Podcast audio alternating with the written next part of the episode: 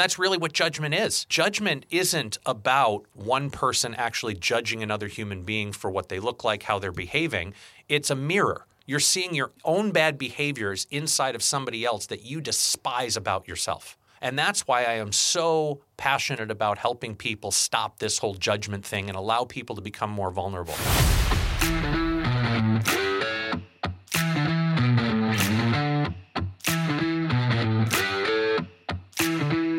Welcome to Your Financial Sobriety, a podcast that challenges conventional beliefs about money and life. We're here to talk about the only three relationships in life that really matter our relationship with ourselves, our relationship with other people, and our relationship with money. And they are all tied very closely to one another. If you've ever struggled with any of these relationships at any point in your life, then you're in the right place. I'm Matthew Grishman, co owner of Gebhardt Group. We're a private wealth management firm headquartered just outside San Francisco, California. I'm joined by my business partner and BFF, Jim Gebhardt, who got this party started when he opened the doors of our firm in 2005. Jim and I created Your Financial Sobriety because we want to help a lot of people. We're on a mission to become the most disruptive money influencers of our time. If after listening today, you're able to take one step closer to keeping your money more aligned with the people, places, and experiences that mean the most to you, then Jim and I just got one step closer to accomplishing our mission. Episode 10. Wow, what are we doing now? Episode 10. We're still in the track of working on our people, helping our people. Well, let's uh, let's talk a little bit about what we did last time and bring everybody up to speed because I think we're smack dab in the middle of this epicenter of wealth module. Yeah. and we've kind of broken it out into a few parts. And last time we talked about the anchor of the whole thing, gratitude. And I loved how we spent some time talking about the fact that two things can't exist in the same space. I, I started going down a physics lesson, and you got all mad at me because this was starting to be like school. It's okay. It's okay. Positivity and negativity, right? Can't occupy the same space at the same time. Exactly. That's the beauty of gratitude. That's the teach from home, homeschool science lesson for the day. Well, since we talked about gratitude last time, before we get into vulnerability today, what are you grateful for today? I am grateful that we can all be six feet away doing this today. Amen. The ability to freshen up, shower up, take off the sweatpants, hop in the car. Wow. Drive up to our recording studio here with our good buddy Jeff and be able to record this at a safe distance from one another because I know you both have the creep and crud. and that's what I'm grateful for is I can suit up and, and do my job today. Yeah. That's awesome. How about you? Very, very same. I am so grateful to be here today.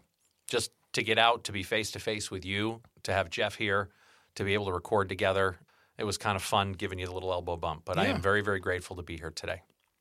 That's So, beautiful. thank you, Jeff, for making this happen. Let's get into it. So, we've talked about the relationship with money. We spent a lot of time there. We started transitioning into this now relationship with our people conversation and the mm-hmm. different modules associated with that. And we're now in the middle of this epicenter of wealth module. And we talked about how wealth is directly connected to one's ability to connect with people. Right? We talked about gratitude. It's something you and I practice on a daily basis. Today, we're going to get into this idea of vulnerability hmm and how if we approach relationships from the standpoint of gratitude and we open ourselves up to a little bit of vulnerability, we create that stronger connection. So tell me what vulnerability means to you. It's not common.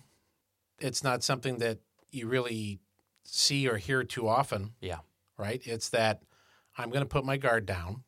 I'm going to take my superhero cape off and I'm going to be real. Yeah. Be a human.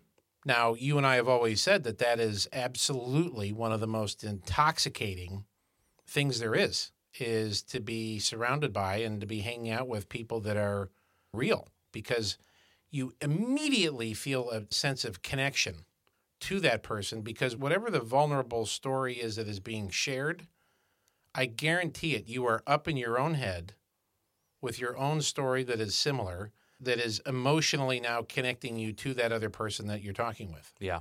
So it's to me, vulnerability is just being real. And I've always wondered why we as a society struggle so much with being vulnerable, with being real, why we have to put this mask on. I mean, look at what has just happened in the media space with reality TV.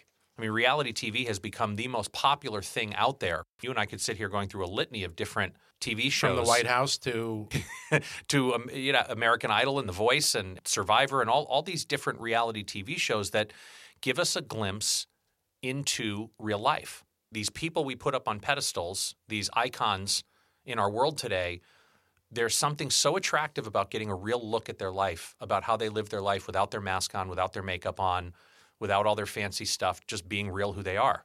Yet, well, because if we're going to kind of name names here, I mean, Hollywood and Madison Avenue for decades and decades and decades have been putting out a, a, very polished image of perfection of what we're all supposed to be like, what we're supposed to look like, dress like, eat like, drive like, live like, right? Yeah, but we got this love for reality TV. Yeah, what because that's real. What a conflict, though, right? We've got, oh, we've got Hollywood and Madison Avenue painting this perfect picture of what we're all supposed to look like and behave like, but yet we've got this fascination with reality TV that gives us a look behind the curtain. Oh yeah, because as soon as you get behind the curtain, it's generally a a shit show. Thank you. You said it. I said it. It's behind the Wizard of Oz screen. Yeah. Right. And but yet that draws us in. It's so attractive. Well, yeah, because we're all flawed human beings. Oh. We all have issues. We all have warts. We all have things about our past, our present, our potential for the future. To think that everybody is Pollyanna perfect on the outside, like it's a Disney set. I love Disney, don't get me wrong. But any kind of a movie set where it's all perfect and pretty on the outside, uh, that, that's getting pretty boring. That's why I think it's so intoxicating and people are so drawn. Yeah to these reality shows. But yet, when it comes time for us to get real, I know when it came time for me to get real, here I was so attracted to real, to vulnerable, to all this reality stuff going on in our world, to getting a sneak peek behind the curtain. I was so attracted to it. But when it came to me doing it, it scared the living crap out of me. Oh, yeah. Yeah. Because you are, in many respects, you are having to admit to another human being that may or may not pass judgment on your flaw. So that's what the fear is. The fear is judgment. I mean, I know that's I what the fear was for me. When you came to see me, right? Yeah, Let's cream. go back and replay the tape, yeah. right? And the story of you in your bathroom in your new Hickey Freeman suit and your Rolex watch and your European cars and your rock star lifestyle. And that show, right? That was an awesome show because you were the rock star. Yeah, absolutely. And the fear that you had to come to me and open up and say it was all real was I mean, God bless you for doing it, right? I mean, that took a lot of courage to do it. Yeah. But for most people, either they they don't have someone that they feel comfortable doing that with, or if they do have someone that they feel that comfortable with, they, they feel that the judgment, right, the judgment day that's going to be coming as a result of it, isn't worth the risk of being vulnerable, right? How many times have you and I sat in our conference rooms? and listen to very, very successful professionals come in with a little bit of shame on their financial situation. Oh, we've had that a number of times. Time and time and time again, right? Yeah. Whether it's we've made all this money and we don't have anything to show for it, or we inherited this money and we blew it on X, Y, and Z, whatever the circumstances are that should be a book that we write. All right, I'll think about that. And not in the context of spilling the beans on those sure. clients, but just in helping people develop a muscle yeah. That is more comfortable around vulnerability. And if you don't like the word vulnerability, substitute the word real. I'm hoping that by you and I having this conversation that we're making it okay for people to tell the truth. I was very lucky to have met you because I don't know if there was anybody else I would have told my story to. I thought at that point I was the only person in the world whose most important relationship at that time was the one he had with his money. And even though it was the most important relationship I had, I'm admitting that out loud. I, I, probably wouldn't have said that back then, right? It wouldn't have been politically correct for me to say that money was my most important relationship, but it was based on my behavior. I thought I could take care of my people if I went out and made tons and tons of money. The problem was I got so caught up in that making of money process that it wound up damaging these other relationships. And because of that relentless pursuit for money, it wound up ruining the relationship I had with money. I got into this business because I saw it as an opportunity to make a lot of money. Right. Right. And yet here I am today, now that you and I have kind of gone through this process of getting my relationship priorities in order, where money's not my most important relationship anymore. It's a much healthier relationship, but it's also been put in its proper place. And I had to focus on that relationship with self and heal that first. And then it allowed me to go out and really build these relationships with people, the ones that I had hurt. And once I was able to do that, it made that relationship with money a lot simpler. And I really thought I was the only person in the world who went through that. I don't know if I would have told anybody else that story had I not met you. So the fact that you and I are having this conversation today, my only hope by having this conversation is to get one other person who might be here with us today in this conversation feeling like I can admit my truth to myself. I can go share it with one other person. And you know what? If you don't have that one other person, send us an email. We'll be that person. Talk to us about it. Absolutely. Who, just in general, don't you believe that most people think if they had more money, they'd either be happier or their people would be happier? Of course. Right? That was the way I always felt. And money is such a taboo subject, right? We're a couple of financial professionals talking about a lot of different topics outside and away from money, but money money is just a tool. As you and I have always said with the different tools in our tool bag when we help a client, that this is a tool and guess what? We were talking about this earlier today, right? The concept of a hammer is a tool. Mm-hmm.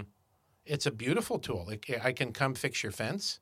We can go build a house for uh, a nonprofit for people that don't have it, but it can also be the most common murder weapon, I could whack you over the head with it. right? Yeah. And in the same context, money, and we've seen this too time and time again, how money is used as a weapon within a family, within a relationship, Sure. within a partnership, Sure. right? Where the desire for more money to cure other aches, to shower your people, as you like to say. Yeah. And let's let's face it, I've had plenty of times in my life where I'm like, you know what, if I just make more money, it'll solve some problems. Yeah. And maybe it will, but you know, frankly, maybe it won't because you and I can also introduce our listeners to a lot of very wealthy people that are pretty miserable. We've learned firsthand through our own experiences and working with others that money's never going to create more happiness in life. Absolute certainty, it does not create more happiness. It could create comfort, it could create a temporary satisfaction because of that comfort. But we've also learned over and over again that money does not bring happiness. If you're not happy when you're poor, you're not going to be happy if you're rich. It's So it's not gonna going to change. It's No. not going to change your mask. No, it's not. It's not. And this whole idea of being able to connect with people in a genuine way, when we start with coming from that attitude of gratitude and then we allow ourselves to be vulnerable. For me, it happened to be allowing myself to be vulnerable to the world about my completely dysfunctional relationship with money, especially being in this business. Being in the in the money business where you're supposed to be flawless. Absolutely. Sure. And that's allowed me to open up a deeper conversation about being vulnerable in my relationships in life, where they're not always perfect. This shelter in place stuff we've got going on right now is not an easy thing for my family or any family that I talk to. But we are far from a perfect family who's got to do lists on the wall and puzzles we're doing, and the kids are doing their homework, and everybody's perfect, and we're making three meals and sitting down and saying gratitude together every night. We are far from figuring out how to live in this new normal. Just last Sunday, I had that moment, that capitulation moment of just complete and utter fear mixed with boredom, mixed with, I'm not motivated to do anything. And it was a completely hopeless place to be, and I felt it. Now, fortunately, you and I have tools. We've been preparing for times like these for a very, very long time, especially when it comes to this relationship we have with ourselves, with our people, and the relationship we have with money. And this short period of time that I felt these feelings, because of the work we're doing, I recognize the temporary nature of those feelings, and I let them come and I let them go. And they didn't have to cause any more damage in the relationships, right? So you didn't impulsively go online and buy something? I didn't do what old behavior would have done, which would have been to drink something, eat something, buy something, yell at someone, do something that makes me feel better in a temporary moment. Right. Instead, I just let the feelings come. I were with them. I let them go. And we're going to get into more of that when we get into relationship with self down the road in a few more episodes. Yeah. But this idea of just sharing this with you today that despite the fact that I feel like I feel okay going through this, I feel confident, I feel like we've protected each other's confidence and our ability to show up every day, I still have vulnerable moments where I feel scared, where I still feel uncertain, where I feel uneasy. Amen. And I share that with people. I was scared to the point of tears this morning reading some research that was saying July, August, or September mm. before this thing could be, I won't say back to normal. And some other articles about no public sports or large groups resuming until 2021. Wow. Yeah, that would freak me out too. And I have some dark Thoughts about that? Yeah. But then we go back to living two inches in front of our nose. Two inches in front of our nose. Yep. And ladies, the fear. ladies and gentlemen, that is one of our best tools to help stay focused and present with whatever the firefight is that's going around. Yeah. Right? Whatever foxhole you're in, whatever struggle you're having, that ability to just stay present with, okay, now I'm going to do this. yeah. I did that. Okay, now I'm going to do now I'm going to make a sandwich. Yep. Now I'm going to go for a walk. What's the next right thing? Just the very next thing. Now I'm going to call my mother. Right. Did you call your mother today? I didn't call my mom yet today. I will after we're done All right, we recording. got, we got lots of time to call the East Coast. Yeah. But we do that. And we have to stay in the moment. We have to stay in that moment, stay in that conversation with mom. I'm sitting here having a conversation with you, and three or four times since you and I have started talking, my thoughts already started wandering into later. Oh, I saw the tennis bubble over your head. Did you? Yeah. you saw you saw the thoughts start to bubble yeah, I saw up. Amazon bubble popped up with the thing you're going to buy tonight. uh-huh. What I got to pick up The Lucas. Instapot or whatever it Right. was. I got to pick up Lucas at six o'clock. Pick up so Lucas on the way sure we're home. there. Right. Yeah. All of that stuff started going through my head. Yeah. But I was able to come right back into this moment. That's just the key for us right now is living two inches in front of our nose. I remember, I remember the first time I had a conversation with my dad about this idea of being vulnerable. Me too. Oh, I remember it very well. we were on a really cool family vacation. And uh, I was sitting with my dad, and I said, You know, I think I'm going to start telling people the truth. so the book at this point was more than an outline. You had been writing for a while. Yeah, we had been thinking You about it. started gathering stories, started telling your truth around all of financial sobriety and what it is now. yeah, I was sprinkling it out there. I'd, Mm-hmm. I'd written that article on LinkedIn about confessions of a recovering wholesaler, and I got a lot of good feedback for it. So I was sitting with my dad, and I shared with him that I think I'm going to start telling the truth. And he asked me what I meant by that. I said, Well, I, I think I'm going to start telling people about the fact that I wasn't always as good with money as maybe I am now, and that I had some challenges with it in the past. And he just looked at me and, oh, don't don't do that. I don't I don't know if I'd even invest money with you if I knew that about you, right? If I wasn't your father. Right. And something up until that point, I took my dad's advice that he gave me most of my life, but there was something in that moment that just said, no, that him telling me not to be vulnerable in that way, I don't know why it was, and, and I'm incredibly grateful for that moment with my dad because there was something about it that was almost like a sign on a on a fence on a on a baseball field that says, "Don't climb the fence." I needed to climb that fence. Mm-hmm. I needed to do it. And culturally, your dad's generation, your dad's era is I'm not even sure the word vulnerability existed back then. No, My dad, my brother, my brother's almost as old as your as your dad. Vulnerability wasn't it was scoffed at in a big, big, big, big, big way. Sure. And that's definitely a generational thing. But enough of that generational thing has lingered into Oh, today. sure. Where you and I are starting to see more of this real. I mean, obviously, there's an attraction to it. It's not just you and me, there are other people attracted to being real, being vulnerable. And that's why I think it's such an important part of this epicenter of true wealth to be able to connect with another human being. Just think about how much more connected you are to people whose insides you truly know and understand, their flaws. I mean, I remember once I, I had a friend in Little League that I coached with who was making some really bad choices in his life. And I had a number of people saying to me, You need to stay away from this guy. And it kept coming back in my mind. How could I do that to a friend?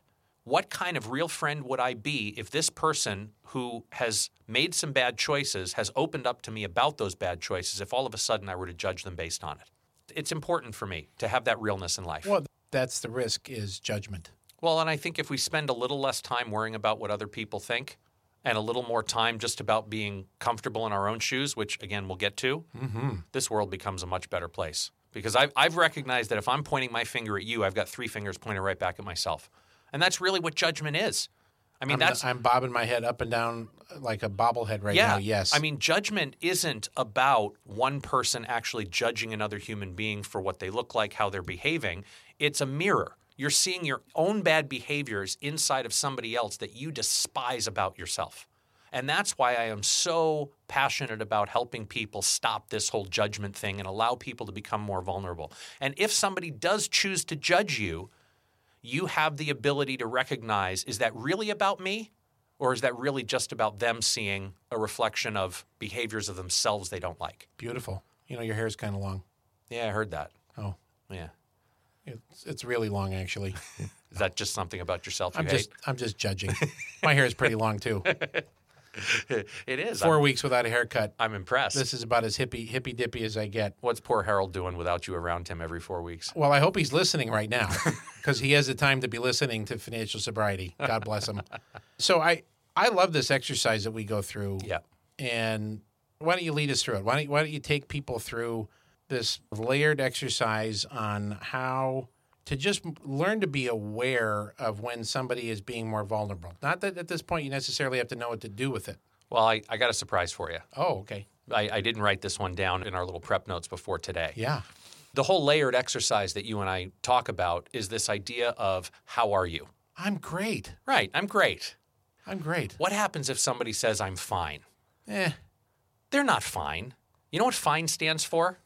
They're full of shit, they're insecure, they're needy, and they're emotional. Wow. That's what it means. That's your surprise. That's my surprise. Did you make that stuff up today? I didn't. I heard that. It's- Okay. I wish it was ri- an original. I'm fine. But when somebody says to me, Yeah, I'm fine, they're really not.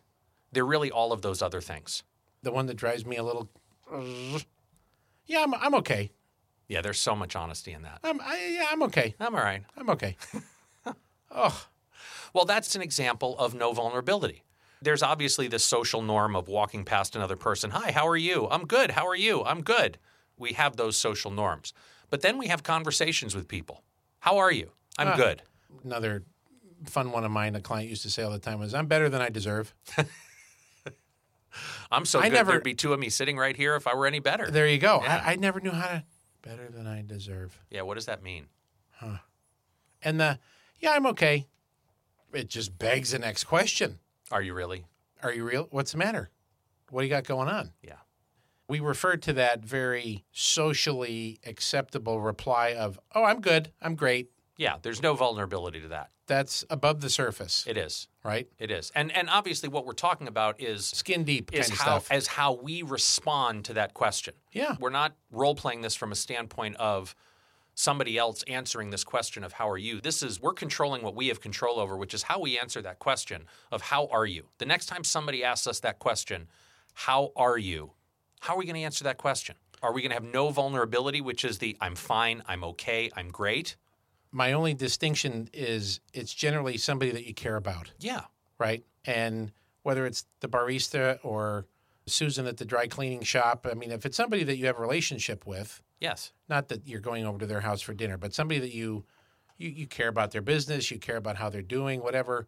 I go into businesses right now in the middle of this that are open and I ask them, "How are you guys doing?" Yeah.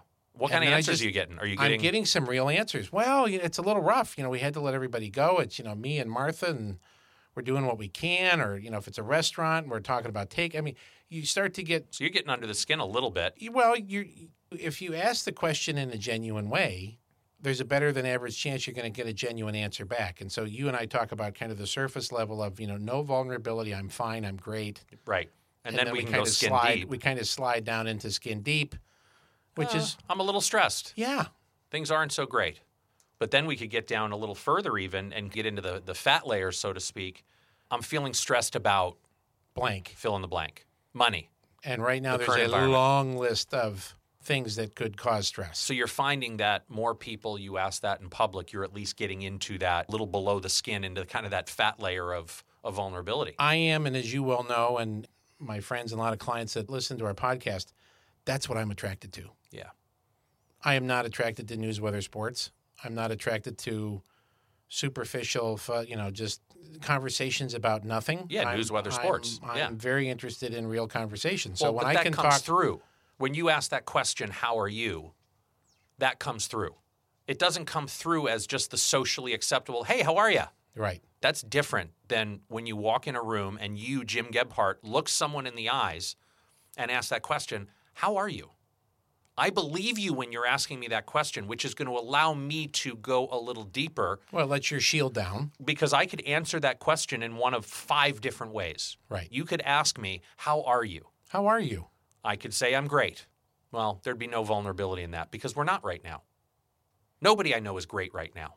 I know plenty of people who are okay, but I don't know anybody who's great right now. Skin deep would be, eh, I'm feeling a little stressed. Going into the next layer, getting fat deep, Yep. might be, Yeah, I'm feeling a little stressed about money right now with how it's affecting our business, and we just had to let people go. If we start getting into muscle, or we start actually getting all the way down to bone, then we're starting to hear things like, I'm feeling stressed about money because we didn't plan for this. We spent too much, and I've got a real deep sense of fear and sadness going on right now about mm-hmm. this. Yep. And it's amazing what kind of conversations can come from that. The realness of those conversations. Oh, yeah. That's the connector. Yeah. That's the attraction. That's the in, intoxicating music that's being played that draws you in to the other person because they're being real with you to tell to, to, to really share with you the stress that they're feeling. Yeah. There's a difference between being vulnerable and just dumping on another human being, dumping whatever's on your plate. There's a difference. There's a big difference. Everybody likes garbage day for a reason. Yeah. People are coming to take the stinky stuff away from the side of the house. Nobody necessarily wants them to deliver garbage to your house and dump it right. in your driveway or your front yard. Right. These relationships are, if we're lucky to have a handful of relationships where you can truly confide in another person and share what you and I would refer to as the bone deep vulnerability and really getting into the why I'm stressed. Yeah. And whatever it is, all the stress of this coronavirus is making me eat and drink too much. I'm not exercising enough. I'm staying up too late. I had a client earlier today who I greatly appreciated their vulnerability. We really can't meet with you at 10 o'clock in the morning because we find with all this social distancing, we're staying up way too late, generally till 2 a.m. Uh, so we're not really getting rolling until 9, 9.30. So if we could have an afternoon, I was, I was, I was so impressed Yeah. that they were willing to be that open and vulnerable with me to say, yeah, we're not really on top of it right now and we're staying up too late. And could we have a three o'clock appointment? Sure. Yeah. That's, I mean, Absolutely. Well, no big deal. that also goes back to some of the stuff we were talking about about saying no. Saying no is being vulnerable. It's telling a truth. I have a couple of uh, new friends that we're doing some work with in the Napa Valley area, trying to do some work for some women up in Napa County, and they wanted to get together with me on a 6:30 p.m. phone call to do some planning work.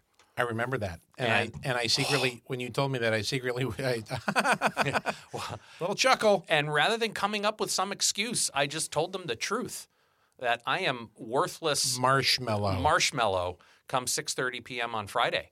And as much as I am excited about the collaboration and the work we're going to do together, we need to find a time that gets us in in the wheelhouse of good thoughts, good thinking, powerful brain activity, Well, which ain't happening at 6:30 on a Friday night. and good for you to be able to, to essentially put that boundary up there and recognize uh, the concept that we've been talking a lot about with you know protecting your confidence and all these kinds of things is you know that's not your best time And I can tell the truth about it. I don't have to make up some excuse. I can be vulnerable. Yeah you don't real. have to say you got band practice because nobody has band practice right now Exactly. exactly. Good one. Very good one. All right. So, what do we do? We've talked a little bit about vulnerability today. We've talked about how it's such an unbelievable connector that we're all so attracted to, yet we're all hung up on this fear. At least I know I was hung up on this fear of being vulnerable myself. so if you've been using some kind of a journal or your ipad iphone i this i that whatever it is to keep track of this stuff why don't you first of all just let her rip on those people in your life that you can be vulnerable with Hmm. and have no judgment around it yourself. Who can you talk to? Yeah. And again, if it's nobody, you've got us.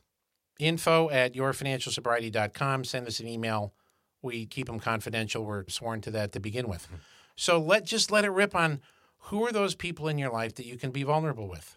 Hopefully, that's a good exercise. If it's not a good exercise, then guess what? You're bringing awareness to the fact that maybe if you start to ask questions of people that would allow them to be more, more vulnerable, you can build stronger and better relationships with folks that you're going to be able to answer not at just the skin deep level or the at the at the surface level. Yeah. And you have to be willing to do that if living and feeling wealthy is important. Because if this is the epicenter of creating wealth in life, our ability to connect with people and being vulnerable is that portal that opens up that ability to connect, then this is that first exercise. Who, And- who in my life now do I have the ability to be vulnerable with, and vice versa? And 4 Mm-hmm. Right. Be there for. So then from there, you could start to look at how have you used money in the past and this quest that most people have for more and more and more money, how have you used that like junk food, right? You do a beautiful job of painting a picture of how reckless spending or in the environment we're right now an overconsumption of a media diet Yep. is much like too much junk food. Yep. So, how have you used money as junk food in the past? I know for me that, and we've talked about it before in the podcast, that frictionless ability on Amazon to go click, click, I bought it Right. is a way that I have abused money as a temporary relief valve to Well, and I think let some pressure out of the old. Well, and I furnace. think what's important for this exercise is to take what you're suggesting, this idea of writing down and visualizing, actually owning, right? Accounting for and owning some of the ways we used to use money as junk food, and expand that to how have those behaviors affected your relationships with your most important people? Have they hurt people? Have those behaviors hurt the people you care for in life? No doubt, because How I've, have they hurt people? because I spent money recklessly without talking about it with mi esposa. Yeah. And it's not like we have a threshold like, you know, over a hundred dollar. I know some couples that have over two hundred dollars, hundred dollars, whatever it is, y- you have a conversation. Beth and I have never asked that of one another. We've never felt as though we've needed it. But I know at times my reckless spending has racked up five hundred to thousand dollars over a month or two of needlessness. Right. And then Beth's asking you about a family finance issue the next month Yeah. that you don't have the money for. Right. Yeah, I've been in those shoes too. Yeah, like we need to fix the fence from the oak tree that fell down because we can't let the dog out in the backyard because we never repaired that part of the fence. And I'm sure that thousand dollars could be could take care of that. Right. Those kinds of examples are where I know I do my own self reflection on that, and I've definitely, thanks to this process and financial sobriety and, and openly talking about it, I've gotten better. I'm certainly not perfect. I went online and bought a Google Mesh Wi Fi home snazzer dazzer internet That sounds- upgrade a, a quite the couple days ago. Yeah, quite the gizmotch. Yeah, it was a two hundred and thirty dollar gizmoch that we obviously had to have because I was done listening to everybody complain about Wi-Fi. there you go. So clickety click, boom, done. Uh, we'll have it Monday. Very good. This exercise of how have I used money for instant relief? How have I used money as junk food? And how has that behavior with money affected the relationships in my life? In the next episode, when we talk about the third key component to the epicenter of wealth, we're going to talk about trust. And that's where we're going to be able to get into how we can fix some of the damage. I'm going to spend some time talking about how I went about fixing the damage, healing some of the ache in my family as a result of my money behaviors. It's an amends process that happens just through my choices going forward, being able to own the mistakes that I made and having the willingness to go out and fix those mistakes and following through with that has helped me repair so much damage that I caused because of this dysfunctional relationship I had with money and how it affected my people and then how it left me feeling about myself. And we're going to get into that in the next episode. Fantastic! I can't wait. Well, I think that's a wrap for episode 10. If you like what you heard, leave us a review and be sure to subscribe. And check out our website, yourfinancialsobriety.com. Thanks again for listening today. Here to help you find more clarity, confidence, and capability along your journey into financial sobriety. I'm Matthew Grishman. And I'm Jim Gebhart. Be intentional with your money. Jim Gebhart is a registered representative of and securities offered through Brokers International Financial Services, LLC, member SIPC. Jim Gebhart and Matthew Grishman are investment advisor representatives of Gebhart Group Incorporated, a registered investment advisor. Brokers International Financial Services, LLC, and Gebhart Group Incorporated are not affiliated. The opinions in this podcast are for informational purposes only and are not intended to provide specific advice or investment recommendations. To determine which investments or financial advice may be appropriate for you, consult a financial advisor prior to investing. Any reference to market performance is based on historical information, and there is no expressed or implied guarantee of future performance.